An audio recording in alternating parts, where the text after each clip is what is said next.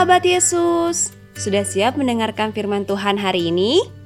Kalau sudah, yuk siapkan Alkitabmu dan mari kita bersama-sama membuka Yohanes 21 ayat 15 sampai 19. Yohanes 21 ayat 15 sampai 19.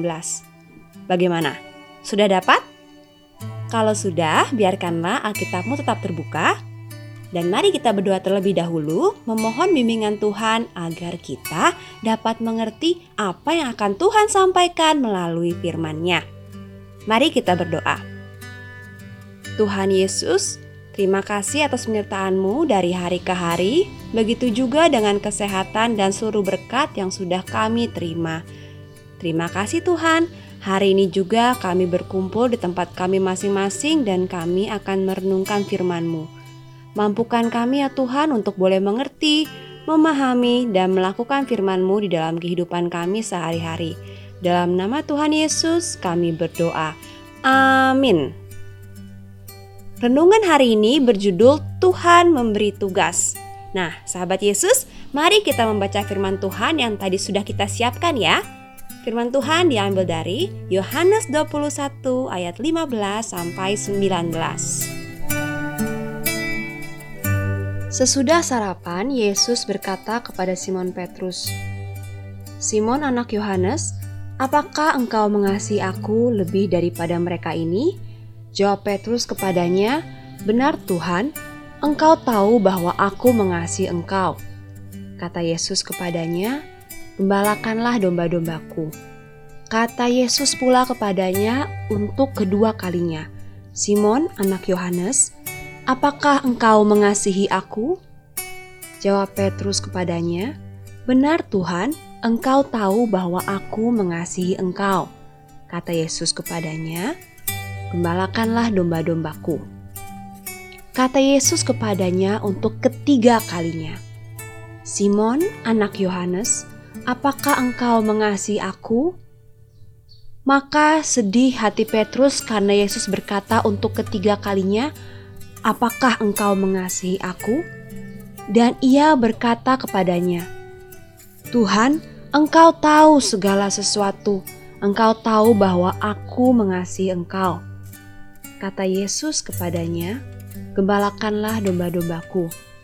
Aku berkata kepadamu, sesungguhnya ketika engkau masih muda, engkau mengikat pinggangmu sendiri dan engkau berjalan ke mana saja kau kehendaki tetapi jika engkau sudah menjadi tua, engkau akan mengulurkan tanganmu dan orang lain akan mengikat engkau dan membawa engkau ke tempat yang tidak kau kehendaki.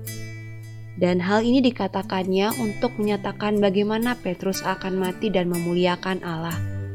Sesudah mengatakan demikian, ia berkata kepada Petrus, "Ikutlah aku." Simon Petrus adalah contoh murid Tuhan Yesus yang lebih cepat berbicara dan bertindak daripada berpikir.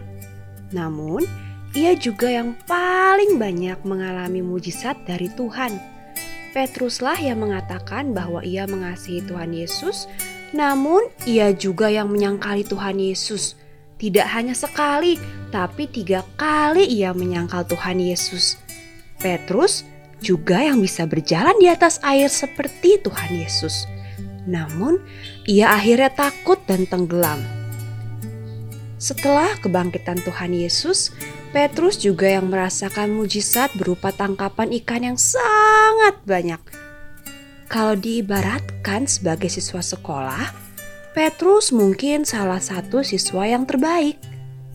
Namun saat akan diberi tugas, Tuhan Yesus sampai mengulang pertanyaannya sebanyak tiga kali. Apakah engkau mengasihi aku?